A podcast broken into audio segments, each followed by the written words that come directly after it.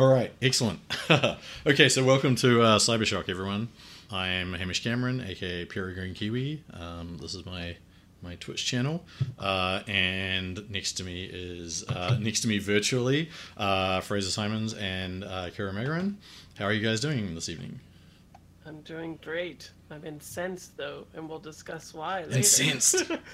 yeah. How about you, Kara? Are you incensed? I am uh, sensated. Actually Sens- watched, yeah, I watched the finale last night, and Oh, I'm damn. love and uh, or- well-shot orgies. Yeah. Oh, Wow. good. Okay, let's maybe let's put a let's put a mark in that to discuss that like Yeah. next week or next time we Side next track. time we do this. Yeah. Or let's just completely scrap our plan. To, no, let's uh, let's give people because I have a particular comment to make about the end of that, and I want to give everybody more chance to see it. so if you Good haven't plan. seen Sense8 yet, any of it or all of it, then go watch it all because it's the best thing that won't be on Netflix anymore. I mean, it'll be on there, but Well, it'll be there forever, but just that they won't be ma- making any it, more of the very expensive but very good show. Um, Yeah. So go watch that. We'll talk about that in the future. Um, yeah. But tonight we are going to talk about Cyberpunk 2077, the game that everybody is talking about. Uh, um, several lengthy and very good Twitter um, threads today from several people, many people. Um, lots of discussion, uh, all about the trailer video uh, and some dev comments. And we'll start by talking about the trailer video. Um, so, where do we want to start with that, you guys? um, I don't know. Why don't you come up with a thing that you want to talk about first, and then we'll just jump from point to point. Yeah, okay. So I, I kind of wrote down like three little things that I thought about uh, the trailer that I thought were worth um, worth discussing. Um, we'll start with I think I I love how faithful it is to Cyberpunk 2020, um, especially with all the callouts to uh, various in-game fictional things uh, corporations mostly, Arasaka and Militech and the Johnny Silverhand stuff. Um, if you want to really in-depth dive into that, there are some other YouTubes around, uh, YouTube videos around. We're not really going to do that kind of thing, um, but I I think it really shows how well that um, Mike Pondsmith is engaged with the process, uh, and I think that is mostly a good thing. Although there are perhaps some things about that that are not so good. Um, I like that it's all in the in the daylight as well. Like I dig that. Yeah, that's what was going to be one of my things, like bringing the dirt and the grime out into the daylight instead of the like typical raid with the umbrellas and Mhm. all that was really cool. The only thing that bugs me about it a little bit is that it might be typical cyberpunk in that it doesn't address climate effects and changes, which is like a glaring thing that they never tend to do. yeah, so you've just read through Cyberpunk 2020 again for your Veil 2020 thing that you're doing, Fraser. Um, Mhm. Where is Night City exactly? Does the book say? Uh, I think it did say, but I don't. It's- I don't recall. I think it's imaginary West Coast LA. It is, but it's in Northern California, and it's set on some bay. So I'm wondering if it's like a climate changed, like imaginary new East Bay. I'm thinking of um. There's a have you have you guys read the Years of Rice and Salt? No. where there's uh, it posits a situation in which all of Europe is basically wiped out by the Black Black Plague, um, and so Europe is colonized by, or the abandoned ruins of Europe are colonized by um, Islamic civilizations from the Middle East, um, and then America is eventually colonized by um, Islamic powers from Europe and Asian powers from um, Asia, right? And then they, in a less destructive way than the European colonization was, um, so that in the the final state of it, there's this kind of like three state system in America, I guess, with the native peoples also occupying significant political power. But anyway, the thing that makes me think about that is the way that they described the West Coast and the big I forget whether it's Chinese or Japanese city that's built in California makes it sound to me like the entire Central Valley has been flooded. And I was wondering if that was a similar thing to Night City. because Why? setting the city in the nor- in Northern California as well, but having it be look so Southern Californian makes me think there's a there's a climate change thing going on.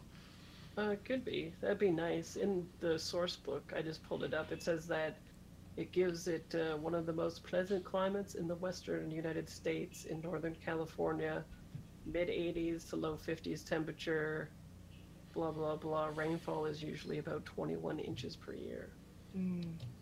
It And just sounds kind Average of 35% contains acid toxicity factor Yes. higher than current government standards. stats. That sounds like Los Angeles to me. Like I would kind of describe. I mean, maybe a little cooler, maybe like Santa Barbara. I don't know. Yeah. It brings up one of the other points actually that I was that really struck me about the video, and this has also occurred a lot in um, Adam Kobol's uh, watch through. There are a ton of cowboys, like, and I'm super curious whether that's just uh, we are a dev team from Poland, and this is what we think California looks like, or whether there's actually some sort of plot reason for all of those cowboys, and that could also play into the is it climate change or is it just like palm trees everywhere because that's what this European company thinks is native to California, Southern California. And spoiler Yeah. alert, they're not. It would be weird too because like if it is part of a plot device and it's like angry Texans or something, that's also some like ethnocentrism going on too, right? they're just Yeah. like, oh, the angry Texans, they're they're in North uh, California and they're ready to fuck shit up. mm-hmm. Speaking of speaking of cowboys, uh, well, I don't know. arose was that they showed off a lot of gangsta lifestyle, which I think is super cool, like street lifestyle. Here's all the gangsters and the people on the street uh, doing their cyber street thing.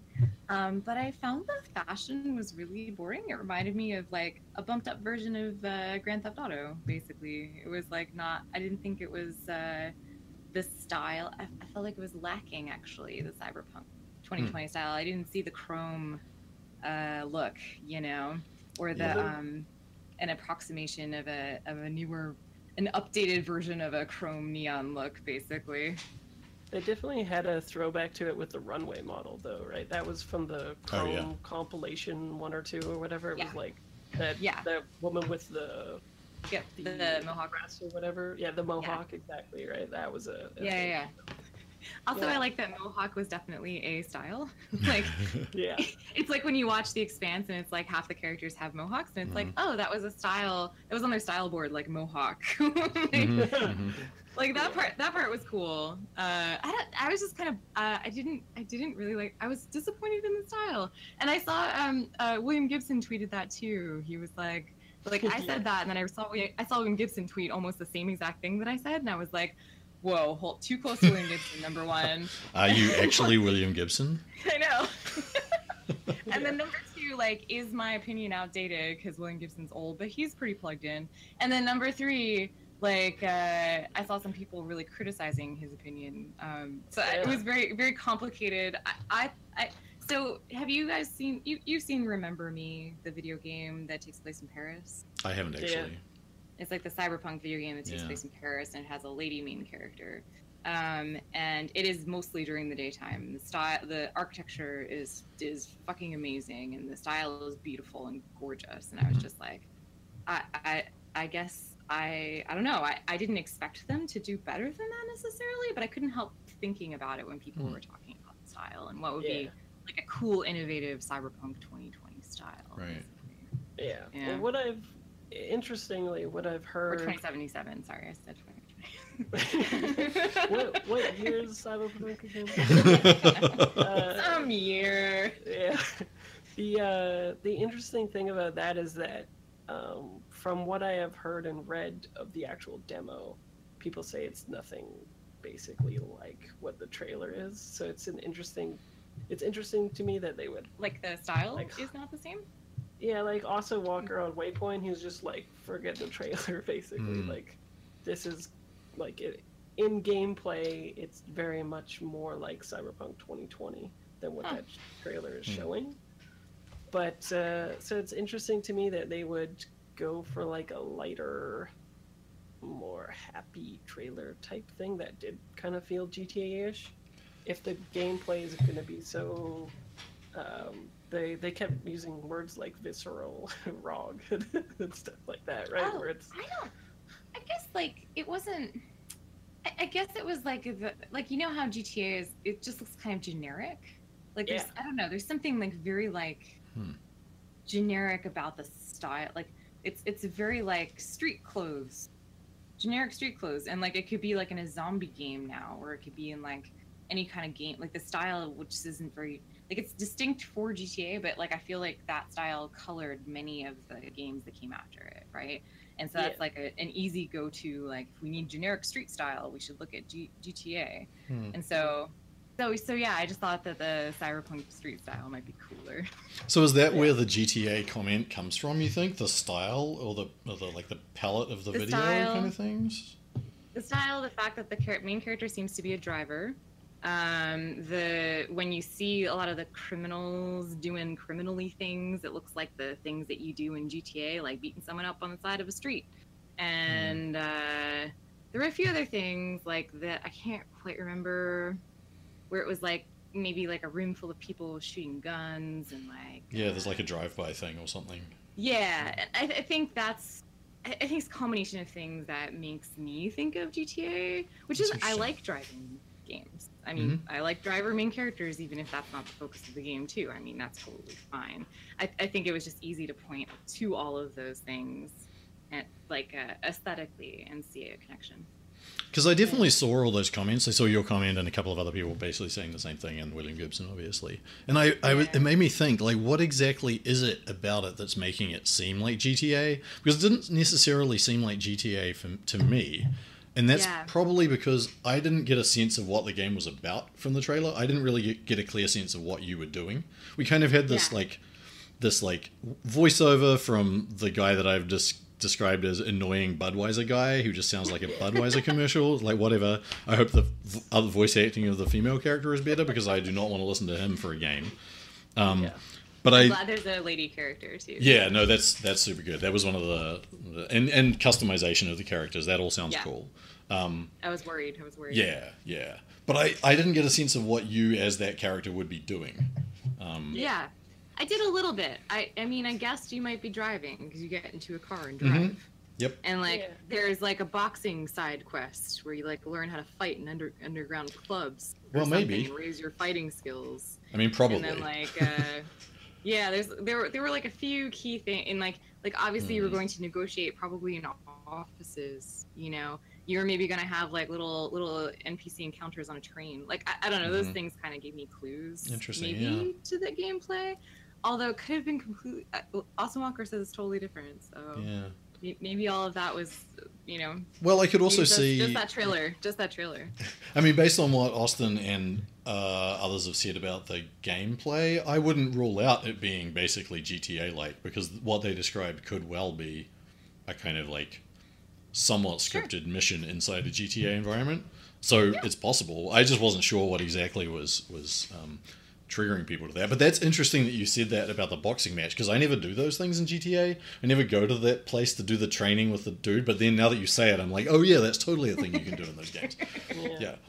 And like in the trailer for the fourth or the fifth one, it was literally that, where like that, Yeah. the immigrant guy was coming into the city, giving the Mhm. voiceover, saying about Okay. like his little life story, and they was showing snippets of the city and Right. some driving and shit. And I was like, oh okay, like Yeah. it just is very evocative of that trailer. And they did the same Yeah. thing with that trailer that they're doing with this game, and that like it came out two or three years before it actually Mhm. released. and then yeah, like it's Okay. yeah, it was the same thing. It didn't really tell you like Mhm. what you would be doing if it was gonna be like old GTA or new GTA or whatever. It was just like it was an immigrant story, and similarly, people were like, "I hope they handle that well," right? Mm-hmm. Yeah. and you yeah. that's why it was evocative for me. I literally said the same thing too. I was like, "Oh, it's like GTA looking." Yeah, I guess I've never actually seen a tra- or maybe I have seen a trailer for GTA San Andreas. I forget. I it's not a, it's not a genre of trailer that I'm particularly familiar with. I've Yeah. got say. I haven't either. I, I don't know why. It was a billion things that made me think that. But and it wouldn't be bad if it was like GTA. I think that might be fun. No, I'd play it. I'd like. Uh, I, I was just sad that the aesthetic was kind of like GTA. Sure. Yeah. And the uh, um, you know, I mean, cyberpunk drivers are like trendy now, right? Like all the a lot of cyberpunk movies coming out Mhm. are driver related. And So that cyberpunk- that character, like with that jacket and that car, could be Yeah, like Ryan Gosling in Yeah. Drive, Yeah. which Yeah. I'm down with. I mean, and that's cool. could they get Ryan Gosling to do the voiceover instead of that guy? That'd be cool. Even well, even better if it's that character. He never talks. Yeah. Burn, you hate the announcer. I did. It's just it's just so oh, I just not like it. it's just like please shut up He and definitely yeah. sounds like a fuckboy in that trailer, right? Because I, I I generally liked the aesthetic and I liked the look of it. I was really excited to hear Austin say that the environment when you're in it is super dense. I guess the caveat there is that they didn't actually get to play it. I think one of the devs or somebody like from CD Projekt Red was actually playing the game, um, and they were all watching, um, which maybe speaks to where they are in the development cycle, but I don't really know about that. They haven't announced a date, so who knows? Yeah. And yeah, my my like uh, like hopes rose a lot when I listened to that because he was saying like all the characters and stuff they're dead on for like Cyberpunk 2020 characters where they're like Mhm. all style and stuff like that. So hopefully the aesthetic does emerge from it. And uh, it's they said like it was kind of like a Deus Exy interface thing where you could kind of like interact with a lot of different things that you could see Mhm. and kind of get like lore about the world if you wanted to. Uh, but then the characterization was like way better, and that the uh, what the game actually looked like, even in this demo, blew them away. Like whatever visually that they saw, it was amazing. And like Austin was saying, how it's like the next gen within this generation, like what you thought next generation Xbox as gaming would look like, even though it doesn't. It looks like the previous generation hmm they're saying that like the way that you play this game feels like a new way to play a game whenever that is and part of it was the density of the Yeah. the stuff that hamish was talking about it Yeah. seems Exciting. a lived-in world So I think Yeah. most of my excitement from the game came to listening to that to Austin and uh, who who else was in there? Was it Patrick that was with him? This is all from Yeah. Waypoint Radio's uh, E3 podcast. I think day one or day day two. I forget. think If you're interested in hearing their comments like firsthand, then then look for Waypoint Radio on on whatever your podcaster is and take a listen. in. It Yeah, certainly made me all- excited about it. yeah yeah that me too like well, after the trailer i was like we'll see and then i listened to them and i was like oh nice okay i'm pretty stoked for this then Yeah. So we have a question in the chat. Uh, Vitamin asks, "Do you feel like the style hasn't evolved enough enough from what we have now?" Yes. i think so you should check out my pinterest board for hack the planet that's the future people the Yeah. future. Yeah, I mean, it just it should be uh, weirder. It was it was it's very generic. It's just Yeah. like pants and shirts and jackets with pins. Like 'cause kids like pins these days, right? And like you know, uh, and that's Cyber fine. pins. That's fine. Pins are cool. Like that's fine. But uh, yeah, I mean, like you could go. There's lots of options you could go with the style, right? Like you could go super retro Mhm. and be like, we're doing like 80s, 90s, or we're doing like we're being very, uh, you know, t- looking militaristic and chrome and neon with Mhm. like like dyed punk hair and like that's everybody, you Mhm. know. Um, which I think is very indicative of like a lot of the imagery from the original Cyberpunk game, role playing game. Like you, like it was just lots of like, like it looked like really cheesy, like 80s sci-fi, like almost like, like I don't know, Jem and the Holograms meets like uh, Johnny Mnemonic or something. Wait, are you saying that that's what it did look like? Yeah. I Oh, it- I thought but you were saying that they could have done that, and I would have preferred like a little bit more of a retro look actually if they were yeah. going to do that. would've Yeah.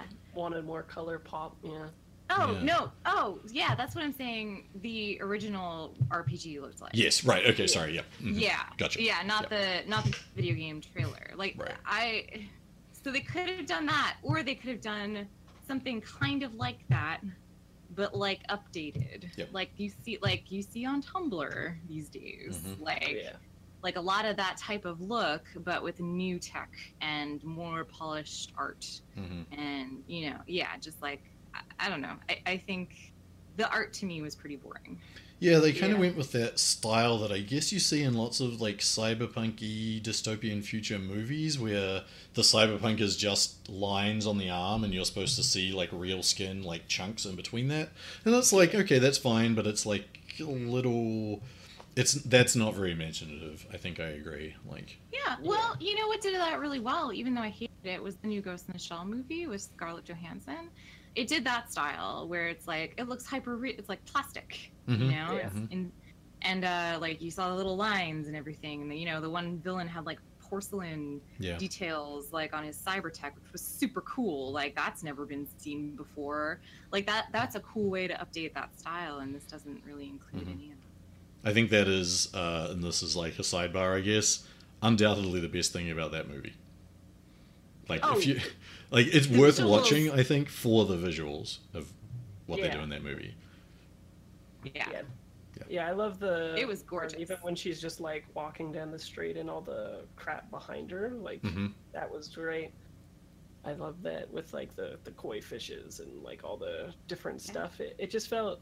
It did Mhm. feel again in that movie, just like like Blade Runner 2, where when they're down there and experiencing stuff, it's like really cool and dense. But then when it like goes out to the grander picture, it just feels like not much is happening, even though they're trying to like facilitate this urban sprawl uh, where all this action and holograms and stuff is going. It still had the like, Mhm. okay, but nothing's happening out there, right? Mm. There's Yeah. just like some holograms being like, hey, buy some milk. and all there that. is kind of now this like generic like let's have a set uh, with like you know kind of herb with like food vendors and uh, holograms and and they walk down the street and maybe it's a little rainy and shiny you know like that's like the the go-to scene in those movies now Look, if your, Uh, if your which is a property li- does not have a noodle vendor, then get out.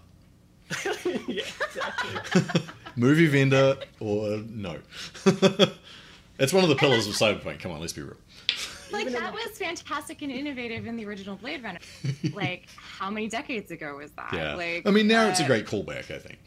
I think it's still It's, good. a, I good, like it's a it. good callback, but if it's the only thing you're doing, it's boring. in Yeah, my you've got to do more than callback. You've got to actually Yeah. add some of your own. Did Yeah. you see there was a dude eating the ramen bowl in the trailer as well? Mhm. The guys like put the gut to his head Yep, or yep. whatever. Yeah. He was a cool. He was a cool design character, like some kind of guy or something. I thought. Yeah, yeah. But while I was watching it, I was definitely like, ramen? Check. Yep. Yeah. Yeah, I think there were a lot of like, I mean, generally I like the the aesthetics of the of the trailer. I can totally see what you're saying about the lack of like inventiveness, maybe, or the not pushing it far enough, like to get to a new interesting space. Totally. Um, Yeah. but there were definitely a think, like- few things that did kind of push in that direction, like individual characters, which gives me like some. Uh. Yeah, I've heard that the customization for each character is pretty like intense too. Like That's cool. lots of different hairstyles, lots of different uh, like tattoos, and like hopefully my my hope is that they have as diverse amount of customization at the start of it uh, as the Cyberpunk 2020 with all the interesting like cyber mods Mhm. that are pretty cheap and stuff like that, like Mhm. the different neon tattoos and the different yeah. other things. I'm Yeah. wondering if like upgrades is going to be like skill chips and shit like that, just like in Hmm. CP 2020, like hardwired esque type Yeah. stuff, where they're like, you have leveled up, and Yeah. you're like, shink. you know? I mean, Like, given that it's a, it's a it. I think they're saying like it's an open world role playing game, right? Or it's certainly like a Mhm. role playing game. And if you're making like a big blockbuster role playing game in twenty, hell, it's probably going to come out in twenty twenty. If you're making that in twenty twenty, uh, you better have at least as many customization options as Skyrim or Yeah. or Yeah. Dragon Age Three, and they had a ton of customization options. So I had Yeah. like yeah, and I and I haven't played The Witcher. Have you played? Yeah, you guys neither have The I. Witcher? I don't know what. Yeah, I don't know what that does. One of my friends, one of my friends, Leslie, is playing the third one right now, which is apparently the best one because it directly addresses toxic masculinity. Oh, And really? like, okay, Yeah. uh, okay, hopes up now. Yeah. Mhm. I feel like that is probably like a really good barometer for the kind of thing we'd get because I think The Witcher, I've heard that as well, like really good on one one of these kind of aspects. terrible on diversity. Like with the bullshit excuse that it's medieval Europe, so everyone's white, which is just not true. Uh, check out medieval people of color on Twitter if you want just a ton of examples. Uh, oh yeah. So the there's a lot of diversity in the trailer. Um, that's good. Uh, what are they gonna What are they gonna do with with it? Is it gonna be handled well? Um, Yeah, what are I we gonna see they on would. gender issues? yeah. What are we gonna see in terms of like non-binary or gender fluid people? They have used apparently the word fluid a lot in there in talking about the narrative. So they better they better be a little bit. Uh, they better have some of that in the character customization as well. Well, it's probably going to do that thing where it has to be binary, right? Because like the dialogue options or whatever, some bullshit. Also, like it seemed like there it was likely there would be some kind of brothel situation like there is in Witcher, uh, and like uh, uh, I don't know, Uh, but they but the NPCs could be very diverse. It seemed like I saw some genderqueer punks on the Mhm. street, you know. So crossing fingers on Yeah. that. I mean, even if they had, I mean, I don't know if this would work, especially with that Budweiser voiceover, but they could have a, they could have a situation where you got to choose every aspect of your character, including which voice you wanted, and that that was independent of whatever else you chose for for gender. Like they could do that. Mhm. That wouldn't seem to be a programming limitation to me. Um, It'd be cool if they just had a third option. Yeah, Mhm. it'll be interesting, but, but it's definitely in their sales pitch because, like, in some of the reading of it, the sales pitch is like, uh, the world in between is where decadence, sex, and pop culture mix with violent crime, extreme poverty, and the unattainable promise of the American dream.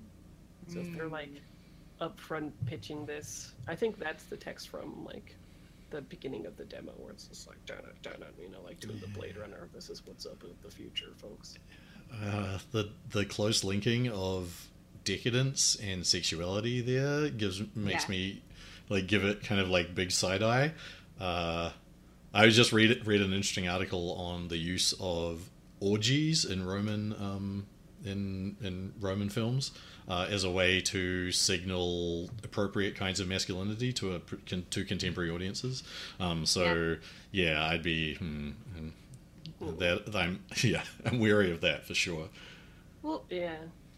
it, uh, yeah, I don't know. Sexual. It, it's a bummer that sexuality can't. Because that was one of my favorite things in the original Cyberpunk role playing game is that you had the attachment for the Mister, Mrs. Whatever. You could basically switch your genitals out if you wanted to, if you Yeah. bought that attachment.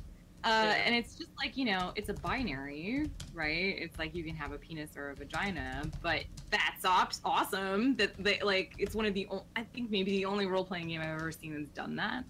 So like, I don't know. That has always endeared me to ideas of sex in a cyberpunk role playing game. It'd be cool if they did it in the video game too. I, I don't think they're going to.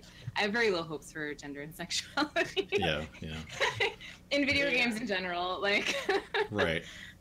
Yeah, so Yeah, Vitamin I don't says know. in the chat again, um, Vitamin says, Austin Walker asked about non binary people. They were like, the character creator, creator isn't done yet, but didn't confirm or deny anything. So, right. yeah. Yeah, they were We'll see. wishy-washy about it. And I mean, says- that should be that. I mean, for me, I would want that to be pretty central. Uh, I would hope that they have thought about that, and I would hope that is not something that is so trivial that they can leave it to get washed aside in the final crunch when they can't fit everything they want in. Well, Yeah. it could be like the fact that everybody is called the same name V Mhm. is like positive in that effect. Yep. Like they Mhm. could do some Mhm. stuff with that, right? If Yep. they if they wrote the script right. Or it might just be a convenient way of rather than because they don't have a label in maybe like the Dragonborn in Skyrim or the Inquisitor in DA three, like depending on where where it's gender neutral. Um, Yeah. yeah, Yeah. It also says uh, in a world where you have no future, what matters is that you control who you are. To survive and protect your independence, you modify your body with advanced cyberware and take jobs others would never dare. You hmm. choose to live free, bound by no system or controls. The only rules you obey are your own because you're a cyberpunk. yeah, yeah. Sounds like a libertarian future to That's me. exactly- I don't know. yeah, that's like I mean, I, w- I would love for that to include the ability to shape your own gender as you want, right, and your character to conform to whatever kind of like gender Yeah. identity that you you want.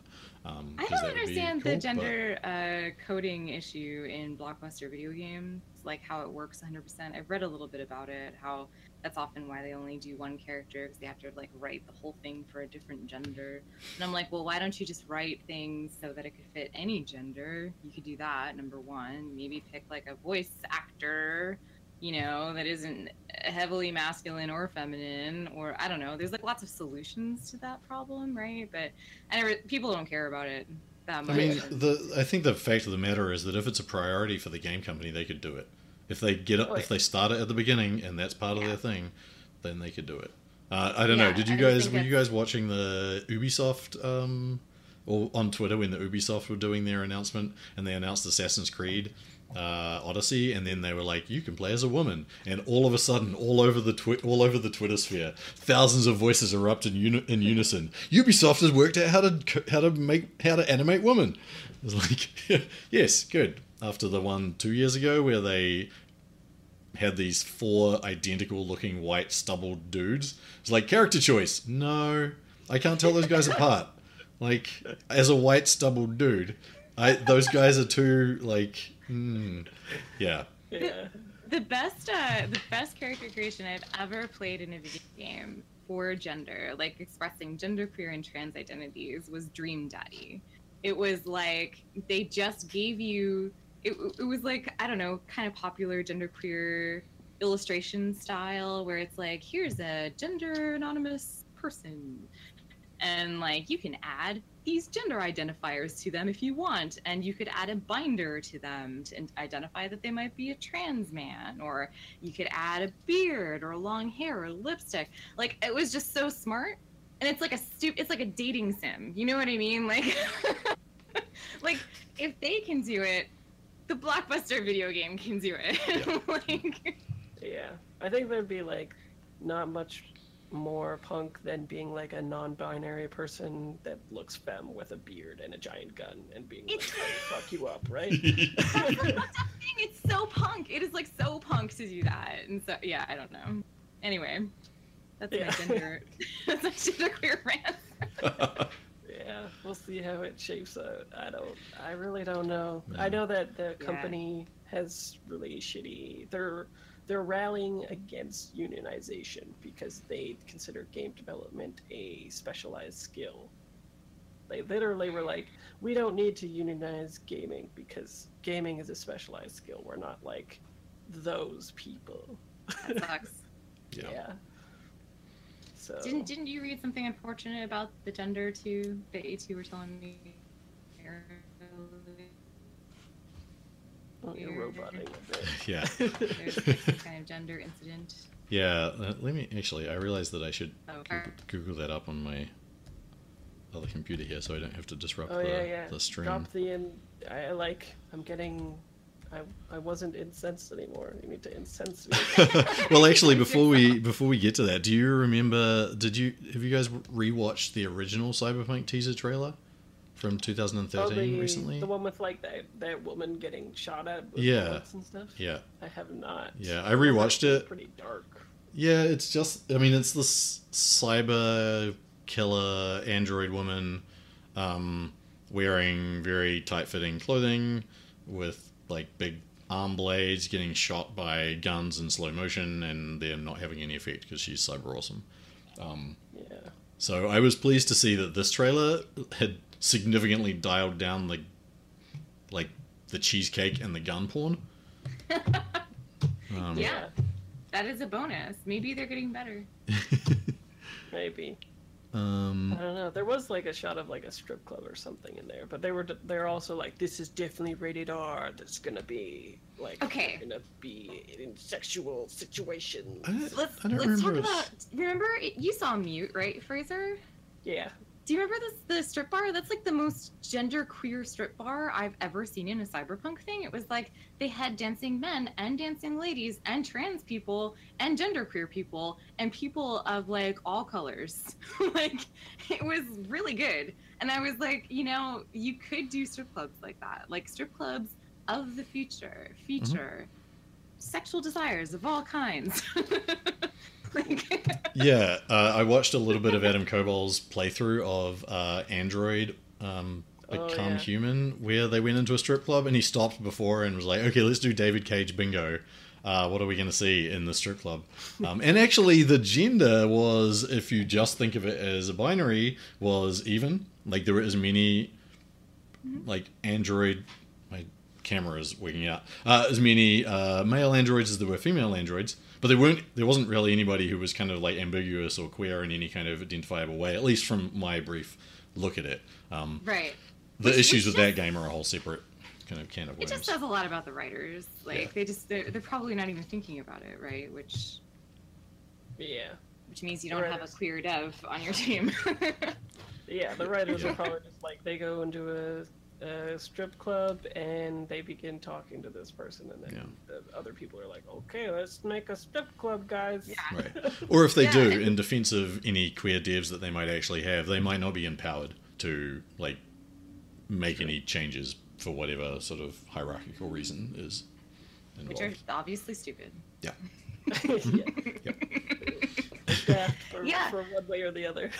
That's always one of my huge criticisms of like you know the cyborg or android or or uh, projected sex workers in cyberpunk movies or media, right? It's like they're often they're they're almost always women, like uh, you know Joi or uh, in Ghost in the Shell it was uh, you know may- maybe a, a black woman, um, but and, and and you know at least that was queer a queer situation, but st- still a lady, and so so it's kind of like mm, could we change this? And everyone's like, well, there was that one time, you know, in that Steven Spielberg movie, and there was the hot guy sex worker. And I was like, oh, yeah, that one time. yeah, the AI movie. Uh, yeah. Yeah, it's Yeah. like Jude, Jude Law or something. And it's like, okay, Jude Law a Jude, wet dream, but this is like the literally the one that everyone points to all the time. Like, it just needs to be more diverse. Oh no, Yeah. I'm and he, and he was kind of like, you know, programmed to love anyone too, right? So. Yeah. you know, it wasn't like he evolved from his initial programming. Was like, I like men now, right? So Yeah. he was just like, no, yeah, I, uh, my thing is using my penis, and I'll use it if you like, but you gotta give me money.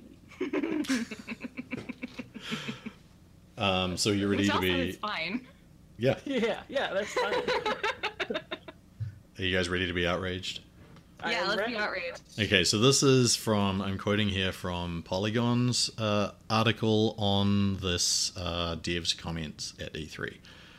Um, this is relating to the E3 demo, as will be not the trailer, as will be clear. Right.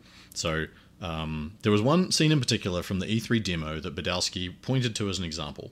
It opened with a simple quest to retrieve a kidnapped woman, but turned into a bizarre and gruesome tableau. The kidnappers weren't holding her for ransom, they were planning to chop her up for spare parts, harvesting the high tech implants throughout her body for sale on the black market. Okay, so fine. Um, other players gun down the enemy. After players gun down the enemies in the compound, they find the kidnapped woman and another NPC lying naked in the bathtub full of ice. So, as uh, this is sidebar to the quote, um, as Austin said, and I think this is actually important to understanding the context here, the other NPC is a naked male. All right, so two naked bodies apparently. Um, there's no pictures of any of this. Uh, with her eyes rolled back in her head and her body glistening with water, the player must carry her in their arms out into the light to the waiting paramedics. Um, and then he says, nudity is important us important to us because of one reason. This is cyberpunk, so people augment their body. So the body, so the body is no longer sacrum, uh, bracketed as sacred. It's profanum, bracketed as profane. Um, because people modify everything, they are losing their connection to the body and the meat, to the meat, and that's why we need to use the nudity in many situations. Many situations. Um, Yeah, it sounds like Mike Pondsmith told them what Cyberpunk 2020 was really about, and then that guy didn't understand it, and he said a thing. So That's not that way. there are there has been a lot of conversation arising from this, obviously on Twitter, as uh, you're all aware of. Whether you're aware of the conversation like arising after it or in the context of this. Um, the one thing that I saw someone say, which was interesting, is that uh, because this game company is Polish, um, that sacrum and profanum are in use in Oh, like a. Polish context a in a way that in, are not in ours. For me, it reads, and I presume this is where it has come into, uh, if that's the case, that it's come into um, use in Poland, is uh, with um, a anthropologist, I think he is, or religious studies scholar called Eliade, uh, who wrote a book about sacred poles, um, and it's pretty widely like known in religious studies circles. And so what it made me think of is the way that we in America and the English sort of speaking world use terms that originally came out of academic study like Gen X or millennial, but use them in ways that are not really recognizable in their academic context. So that doesn't really help explain very much. It just made me think of that. That there might be like a, a more benign use of sacrum and profanum, but also the way that he explains this, it pretty obviously to me sounds like a kind of straight transfer of the humanity cost from Exactly. Cyberpunk 2020 or Essence from um, Shadowrun, both of which are sort of really essentializing aspects of what I called in my Twitter thread today technophobia, which I think I, I'm pretty sure that given your work, the two of you would basically agree with me that that is bullshit.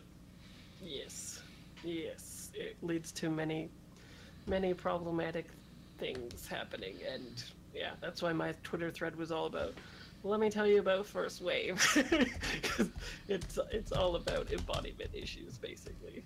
Yeah. And, uh, yeah, but it is interesting. Like, it's weird that he wouldn't just be like, here at CD Projekt Red or blah blah blah, we believe in sex positivity and we believe this is a positive example of that. Instead, he's using like these like maybe he was just really flustered or something. I don't know. But Yeah. you say that it's colloquially he uses them all the time, right? But yeah, So in the uh, so uh, Vitamin actually in the in the chat says as a Polish person person yeah that's a very common expression, um, which makes me want to want to want to look into it very much more actually to see how exactly it's used in that context. The, the expression bothers me less than the situation, the, the visual situation.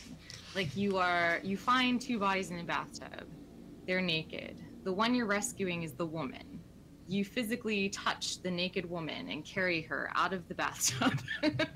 like, uh, I think it's awesome. I'm, I'm very nudity positive. I would like for nudity to be fine and everything. And I think that we're puritanical in America and it's also probably a European American divide. But even in Europe, there's like sexualized nudity that's a problem, and it is um, like in a sexist way, right? Mhm. Like usually ladies are more sexualized than men are. Um, and so, it, yeah, that's that's where that reads as a huge problem to me. Mhm. Like that the women are probably going to be more sexualized than the men. That you're going to rescue the women, not the men. That, that, I wonder. It would that, be. that type of situation. It would be interesting. Yeah, you froze. Sorry. it would be interesting if it was the opposite, kind of like if if they switched you. Well, Yeah. Because because in the demo they chose to be a female player, if I recall correctly, Mhm. Mhm. Yep. and then you were picking up another female. So I wonder if you were the male, if you would pick up the male body. I bet you'd still pick up the female. No, yeah, because that character is somebody that that that person, according to Austin's description, is somebody that you are paid to rescue, and she is like a super rich corporate corporate executive, which is one of the other things that like there's a there's an interesting thing there about power dynamics and the exposure of the the powerful Yeah. woman.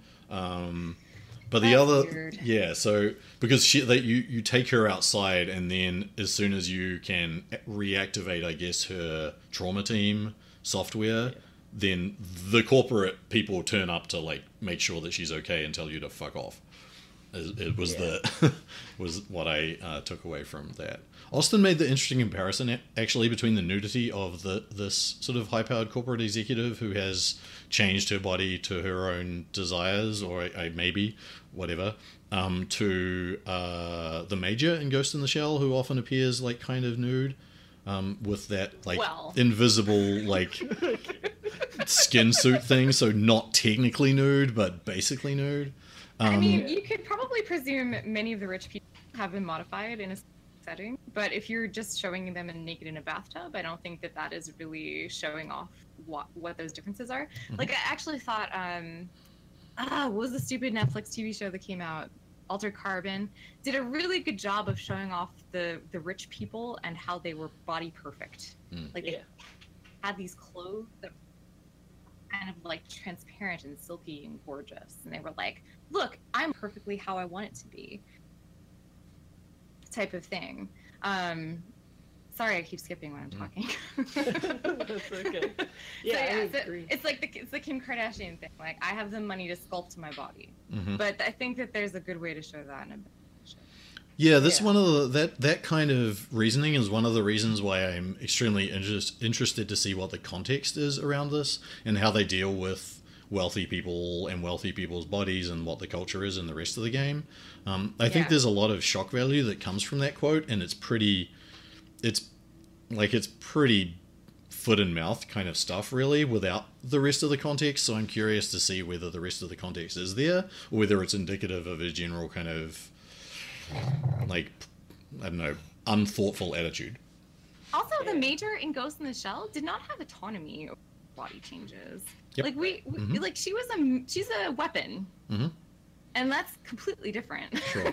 but there are aspects of her where she is going around naked because she doesn't care because it's not her body and she's only concerned about like her consciousness uh, oh yeah, Right. absolutely, and Yeah. that is interesting. yeah Yeah, Yeah. the the interesting thing about it too though is like um the difference between like this in your head, Kira, you might be picturing like the Witcher 3 guy picturing that and like and like picking up a nude body, but it's actually a first person narrative which changes it like in my head too, right? Cuz they're trying to make it so that you are the one who are experiencing that instead of a third person.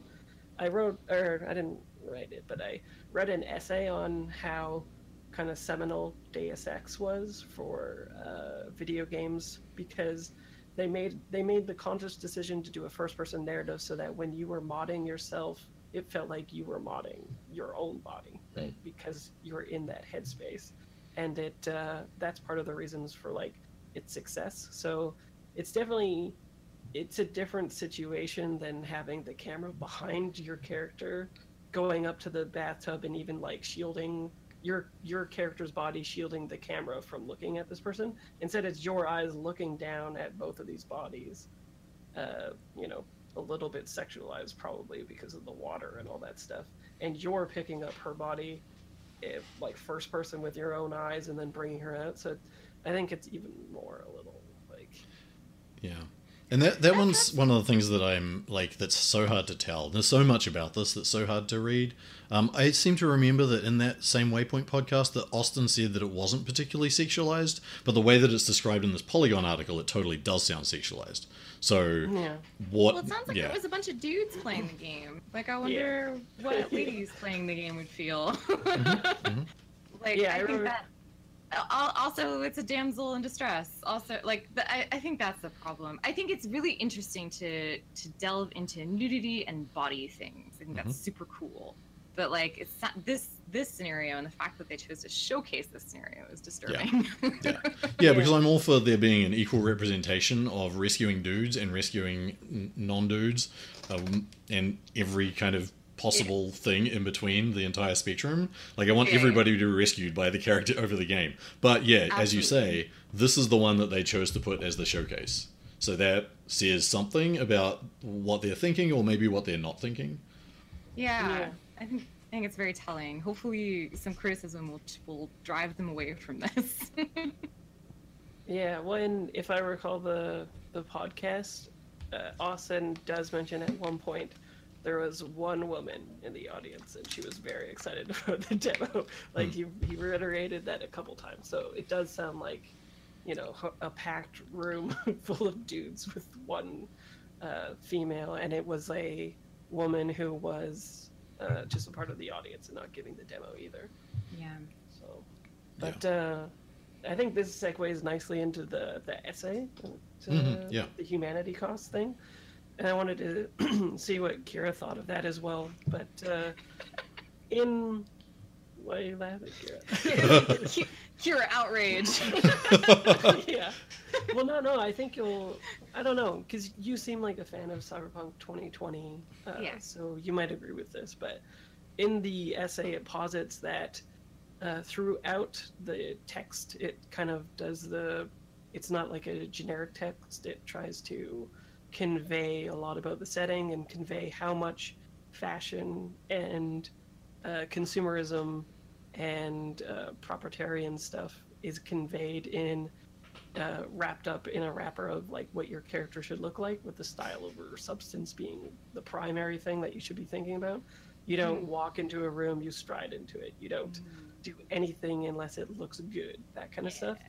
And then on the flip side of that stuff with the humanity cost what they posit with that is it becomes like a dichotomy where uh, you're looking at all these images in the book of being like i want to be a vid star and getting all of these cool upgrades and stuff like that kind of like in the cyberpunk 27 the 7 trailer where uh, the woman's doing the makeup and like you can tell she's beautifying herself but she's missing her like lower half which is probably perfect as soon as it goes in right Mhm. um, You can actually like see it on the side in the shot. Oh, can you? Yeah. Okay, I didn't, Yeah. I didn't see that. It's super cool. Just chilling. And uh, Their But- makeup thing. oh, here's, here's Rolandi the whole time. I can hear you though. What did, what did you say Uh, just then, Kira? That entire um, thing was roboted out, Yeah, I heard like something about a mirror. and you had your hand like this. Yeah. Oh, oh, all I, it was a very small comment. I'm very sorry. It was just like her. You could see her uh, jaw sitting on the makeup table, like it was like a like earrings or something. I thought that was cool. Yeah, Right, like an accessory. Like Yeah. half of her face Yep. is an accessory. Mhm. Yeah, Yeah, like it's like your face is an accessory. She's got a couple liked more of them in a drawer. Yeah. Yeah. And Cool. so what they're saying is really cool about the text and the actual humanity cost of it is that uh, the text is reinforcing how much you should want all of these upgrades and things, but that as you get them and buy them in the game, they take away your empathy and you become uh, like quote unquote less human Right. but that is a more realistic summation of what they want people to feel in the setting because uh, like that's what consumerism does to people ostensibly is like remove their free thinking and so the game is like ostensibly cleverly with this uh, essay at least they're positing that the the actual text sets you up with this consumerism and then uh, when you get all the upgrades, when you become like the rocker girl, for instance, and you get all these different VidStar upgrades, you can uh, like rock out this entire room, and you're very like efficient and good at your job. But at the same time, having gotten those upgrades, you can relate less to everybody else in the room because you have lower empathy. Yeah. So, what do you So this is from the Atterbury and Pearson, uh, Atterb- Atterbury and Pearson 2018. Today's cyborg is stylish. Um, I put a, I'll put a link in the show notes. To I'll put a link to the abstract in the show notes. Uh, it's in an academic edited volume um, on cyberpunk and visual culture. Yes. There we go. Uh, just came out like the beginning Hey. of this year. Um, Yeah. so I, if you have the luxury of having access to a university library, you can probably get this. Or if you live near a big public university library, you can probably go in and look for it on the shelf and maybe read it. Um, yeah. Yeah. It rehabilitated humanity cost a little bit for me, um, because I generally think that humanity cost and essence loss are like indicative of a kind of 80s fear of the technology that is not something that is relevant to modern cyberpunk. Um, Yeah. Yeah. But the way that this article argued that it had been done as Fraser just related, I was like, oh, Yeah, okay, okay. of- There's a little bit of nuance there. Yeah, and also like, um, regardless of how you feel about it, it's like a an unending seminal thing that has happened in tabletop role playing history, which is true. Yeah. A lot of people have like appropriated those mechanics like Shadowrun and stuff Right. Yeah. like that. It's funny because I played before I played Cyberpunk. I played Vampire for years, and or I don't know, some years in my teens, and I was like, uh, it's the same. It's the same thing. The more vampire you become, the less Right. human you become. But you get more vampire powers that are super, cool, and you can live forever. Mhm. But you care less about killing people. Blah blah blah. And like, uh, it wasn't very. So so when I played Cyberpunk, I was like, oh, this is exactly like the humanity rules in, in Vampire. Yeah, right. And Yeah. yeah, I, d- I just didn't really think twice about it when I played it at first. I think in Uh, Vampire it's explicitly. s- I mean, I, I think in Vampire the the dichotomy between explicitly Mm-hmm. between human and monster is maybe a little bit. Like I could see a game that didn't have that, and you could go embrace both, be more human and also more monstrous. But I feel like in Vampire they're explicitly trying to set up a tension. Yeah, well, it, I mean, I think that in the 90s, cyborg was still synonymous with monster. Like, Hmm. uh, you know, the Terminator situation. Mm. Right. Uh, Yeah. it, it was, I- I think, right? Like, it was like this, Yeah. like, when you're playing Cyberpunk, you're still kind of becoming a monster when you're getting Yep. machining, machined. Right. And so it, it was interesting because I saw a, a Twitter post that was talking about how ableist it was. Uh, and as like a, a newly disabled person, I, I was having a lot of feelings about that because I was I was like, dang, you know, if I could get technological implants that could solve my fibromyalgia, Mhm. I'd get that shit in a second, and that wouldn't make me less human. Mm-hmm. I've had an IUD before; it doesn't make me less human. Mm-hmm. You know, Yeah. we take we, we, my boyfriend is type one diabetic. He has to d- live on insulin. That doesn't Mhm. make him less human. Yep. But uh, you know, I think that it's like the it, it's like that idea contemporarily versus the monster idea like in the 80s and 90s. Yeah. And and Mhm. I, w- I would like them to update that. Well, and and in cy- like to link that directly to, to Cyberpunk 2020, when you reach humanity cost zero, you become a cyber zombie. Yeah. So, or Kaikoshi. Like, yeah, yeah. yeah. You just go, you're wild and you're an assassin. You don't care. right, yeah, and Yeah. because you're a machine now and being a machine meant being a monster and Mm-hmm. Yeah. i think to some extent it still does there's lots of media that still posits machines are evil black All mirror, Black Mirror, you know yeah. like yeah, Yeah. it- it's it's very very popular to think and i think it's Mhm. a cool horror like when you think about queer monsters that's an interesting read on the the monster Mhm. cyborg and that you know i that's neat Yeah. but i can totally see people's criticism saying it's ableist Yeah. Totally. I mean, I I think think things have changed a lot in, in terms of the amount of technology that we have available to us and the kinds of things that can realistically be done to us, but also in terms of the kinds of things that people think of as being technology. I mean, when Yeah. I feel like I have Yeah. this argument every now and then with people Yeah. on the internet about um, the kind of like people are on their cell phones too much, all that kind of thing. right Socrates, like, complained that people were writing notes in his lectures. Right? Yeah. So this is not new, right? People have always complained about the new technology, and writing is a technology. We've been outsourcing our minds onto paper for Yeah.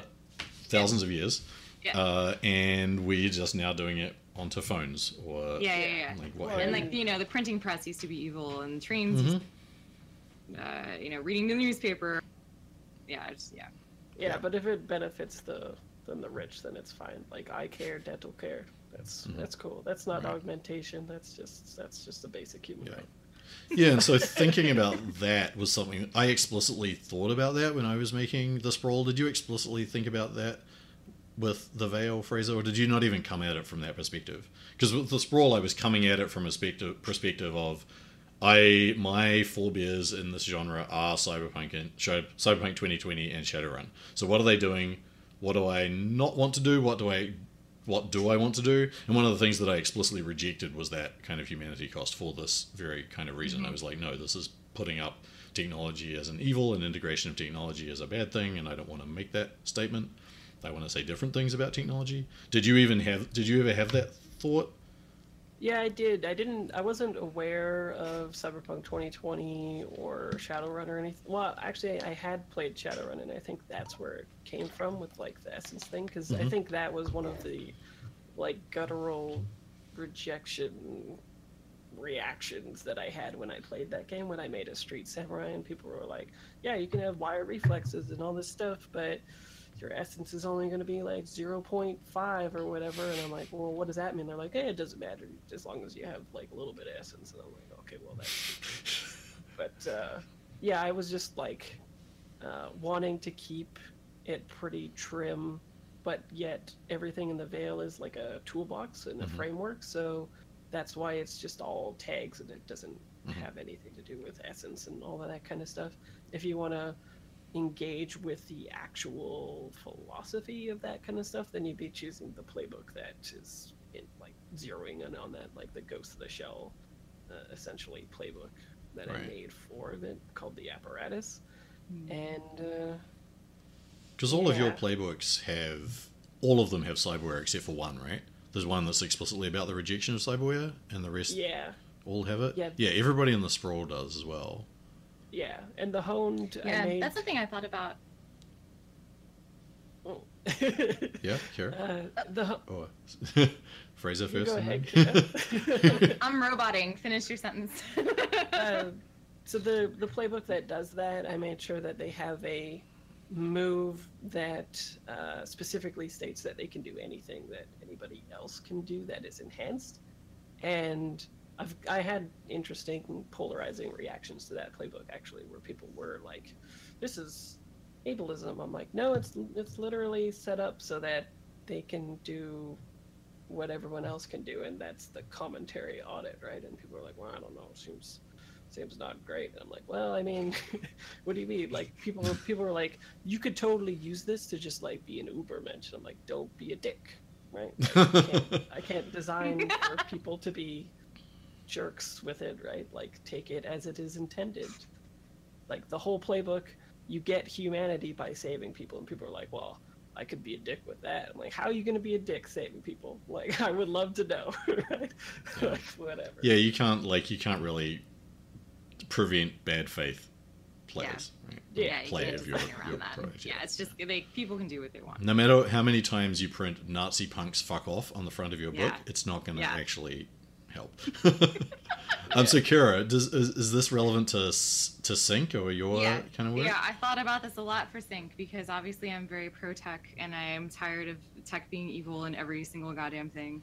And so I feel very strongly about it. And I wanted one of the main themes of Sync to be that technology is good. That fusing with tech, being a cyborg is a good thing. You're not monstrous. You're it's, it's fine. It's good. It's just hum. It's just human. Like it's not even transhuman. It's just human to use technology and tools. And um, so one of the moves I put early on, I think one of the outcomes was uh, make technology seem warm. And that's I also have that as a principle, like a GM principle.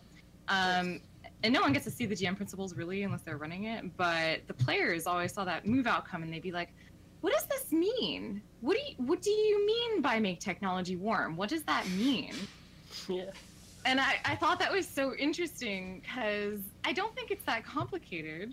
I, don't, No. I, I think that that can be easily interpreted into like make it feel make you feel good, make you feel comfortable, make you feel cozy, make you feel warm, I right? think it's Instead of just making it unusual. feel cold. Question: What's that? Does this technology have a solar source of some kind, Kira? Right. Why does I think you'll find it has an internal fusion reactor. Can we name your technology HFTT instead, please? and the, like no i'm not talking i'm definitely not talking trash on the players right who played played this outcome yeah, yeah. uh, that people uh, you know couldn't wrap their minds around that and i'm like we are cyborgs we have cell phones like Right. you know at the very least if you're a woman you might be on birth control you, you, i mean these these are things that that affect us and turn us into you, you know affect our bodies Mhm. Yeah. you know so Yeah. I, I think I think we just don't think about them or teach them or talk about them Right. in those ways. And so that, Yeah. that was very important to me to, to portray. I think it's kind of Yeah. cliched that technology would feel cold. So if they if they looked at it and saw that, they would probably immediately get it. But going the other way is an unusual, like flipping of the of the of the kind of status quo, I guess, which is kind of the point. Yeah, consumers wouldn't be like, woohoo, right? Like, they'd be like, I don't want this. It feels weird. And they'd be like, okay, we'll fix that. Right. we have a thing for that. It's called Apple. Sorry. yeah. Yeah.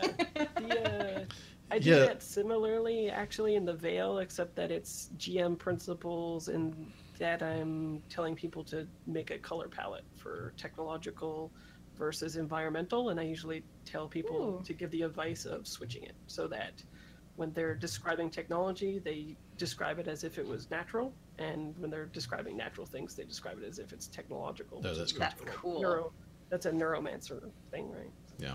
Yeah. Is it a neuromancer thing? I completely forget neuromancer. I read it a billion years ago. yeah.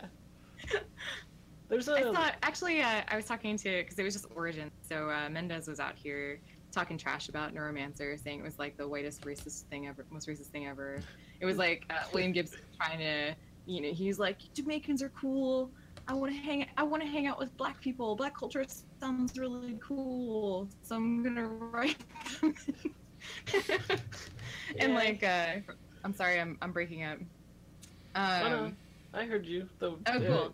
So and and he even said that uh, Molly's nickname was like Steppin' Razor, and that's like such a black exploitation name, you know, and Hmm. like I, I just things I hadn't thought about Neuromancer. Yeah, there's definitely a lot of fetish, fetishization of foreign cultures in Neuromancer. I wouldn't. Mhm. I wouldn't say that it would. I guess it depends how generous you want to be with the author, right? Uh, true. I, I don't know that he was like, I wish I had more black friends. I'm gonna call this person Steppenwolf, but, but like, uh, Steppin' Razor, Steppin' Razor. or yeah, yeah, Step Steppenwolf is something else. yeah, yeah. But like, there's definitely problematic stuff with it for sure uh, Yeah. that people tend to gloss over because they they like that book a lot. But Yeah, and I love William Gibson, but I'm willing to be critical of his early writing. I mean, I mean, he like that. There's that famous quote when somebody asked him uh, what it would be like to uh, talk to himself when he wrote Neuromancer, and he's like, "I wouldn't buy that guy a beer." Right? That's awesome. I I'd never heard that one, No, which did I think most people would think about their younger selves. yeah, I would not be down to buy 25 year old Fraser a beer because he was a dick. oh no, So. I'm sorry.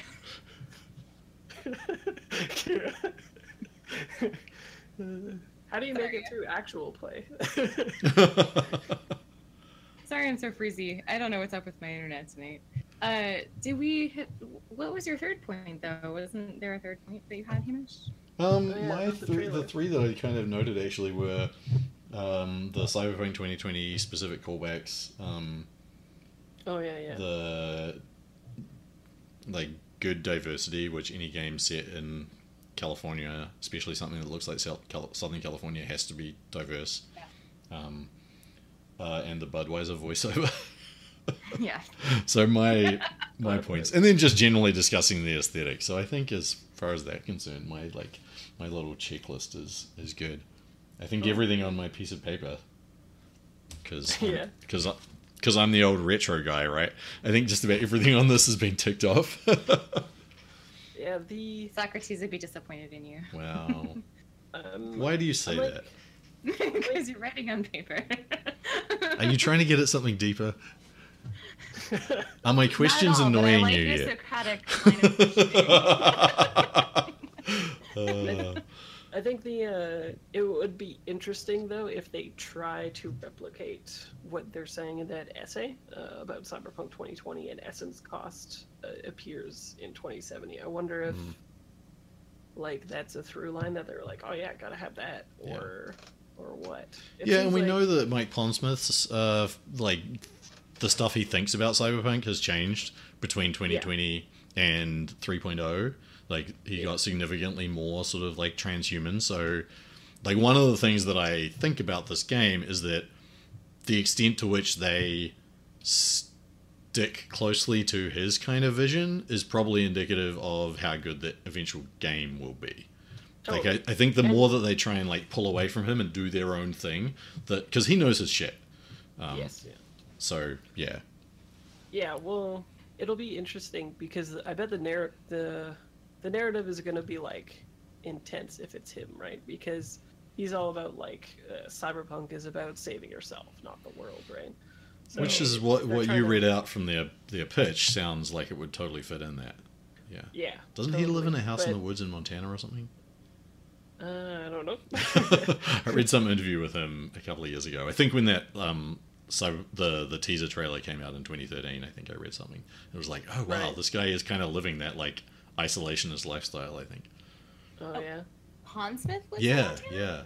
Montana is like one of the whitest states in the country. Yeah, That's well, I super mean, weird. I mean, Maybe not not- Montana. not it just struck me as like one of those like living in the woods kind of thing. Yeah, um, just Yeah. I wouldn't. I don't want to move there for that reason. Yeah. Yeah. It the thing that I'm worried about though is that they don't stick the landing and then people start blaming Pondsmith.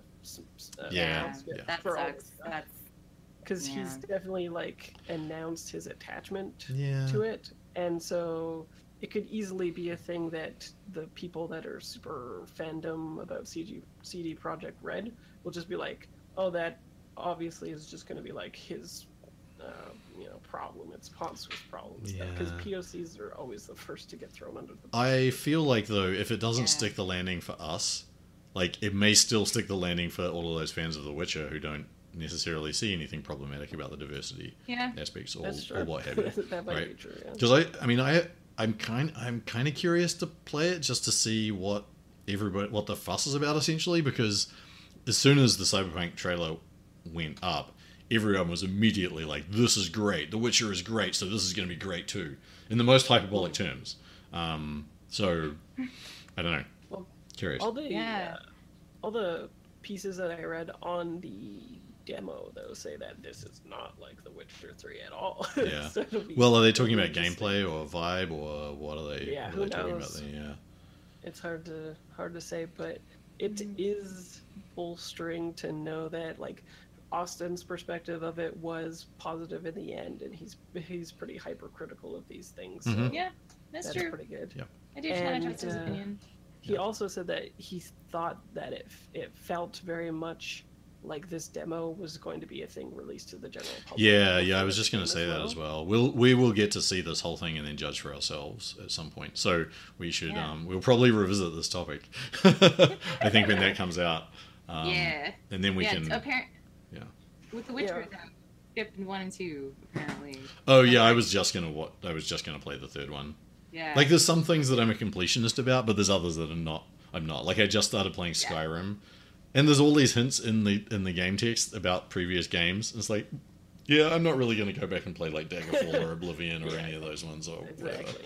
Yeah. The thing that I really liked and noted about people talking about the demo as well was that uh, there was a lot of options that were way more fluid than, like, say, Mass Effect 3, where you get to, like, dialogue trees and you just choose the thing and it waits forever. It's Mhm. like uh, they come and go quite quickly, and, uh, and they said every time there's an option to draw your gun. Even Oh yeah, that was super. in a That was amazing. Yeah. Yeah. So Yeah. I, I really like what was that it?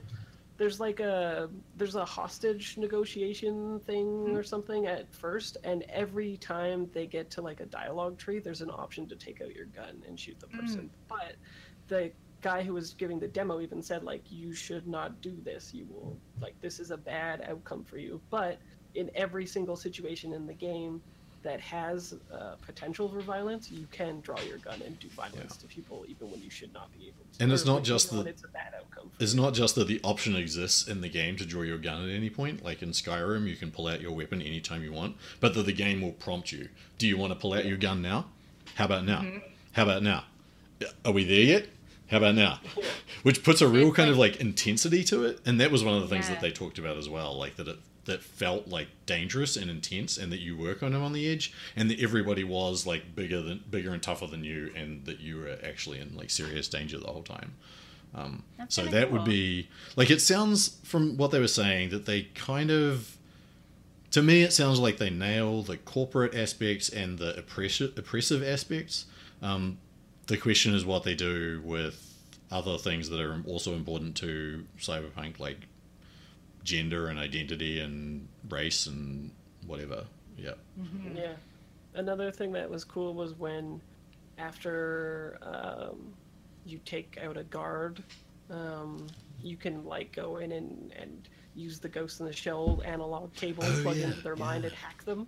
And then when you hack them, Kira, you don't hack the person; you you hack the entire network of all of those people after you.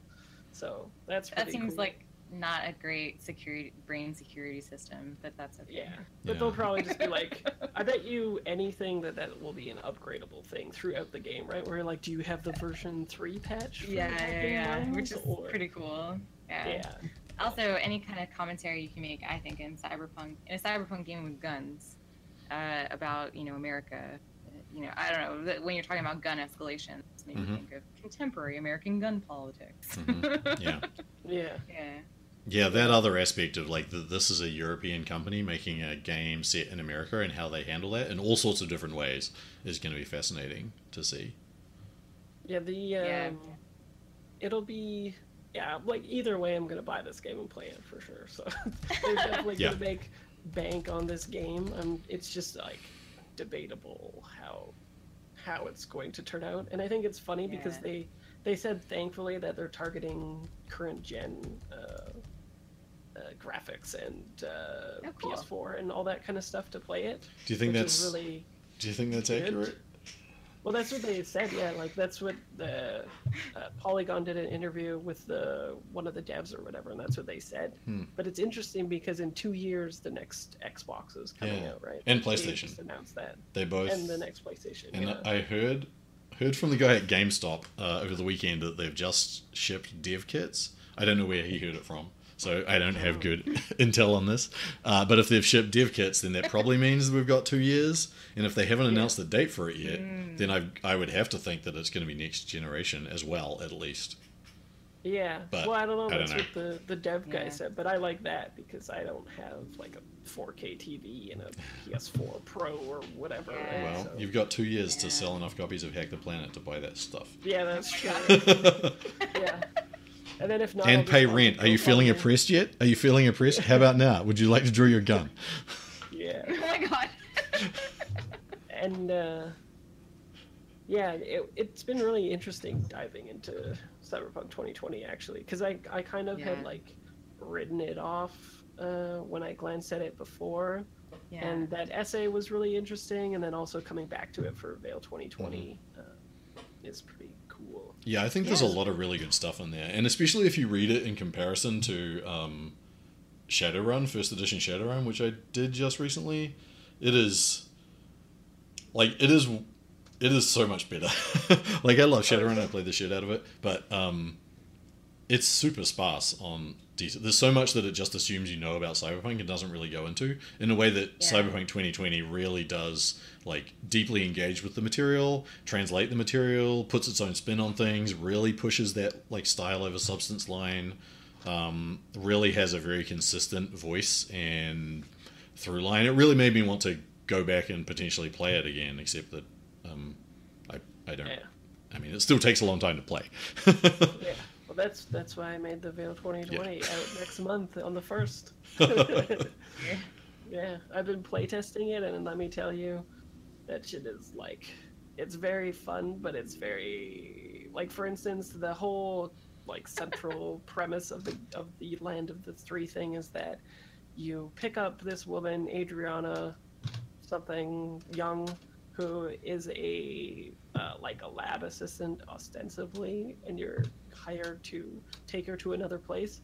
And the text is very much concerned with you letting like letting your players know and you know how beautiful this person is, like Mhm. conventionally attractive. Because like I was just like, what? Okay, well, yeah, she's really attractive. I get it. And then like later on, when you're on this flight, you like book an airship, which by the way is a massive blimp in this setting, where they're like, this is a luxury liner. Welcome to the Hindenburg.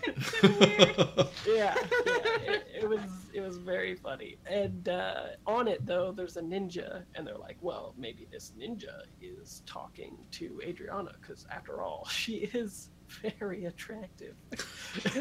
I'm like, Wow. what is okay?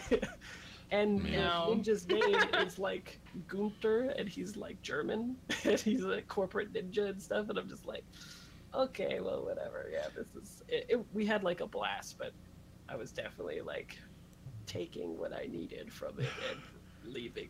As you're describing this, like it's playing out in my mind like that airship episode of Archer where they go on the airship to um, to do something, I think prevent it being blown up or whatever, where it's a blimp and it's all like the Archer characters and blah blah Oh, blah. timeless. Uh maybe?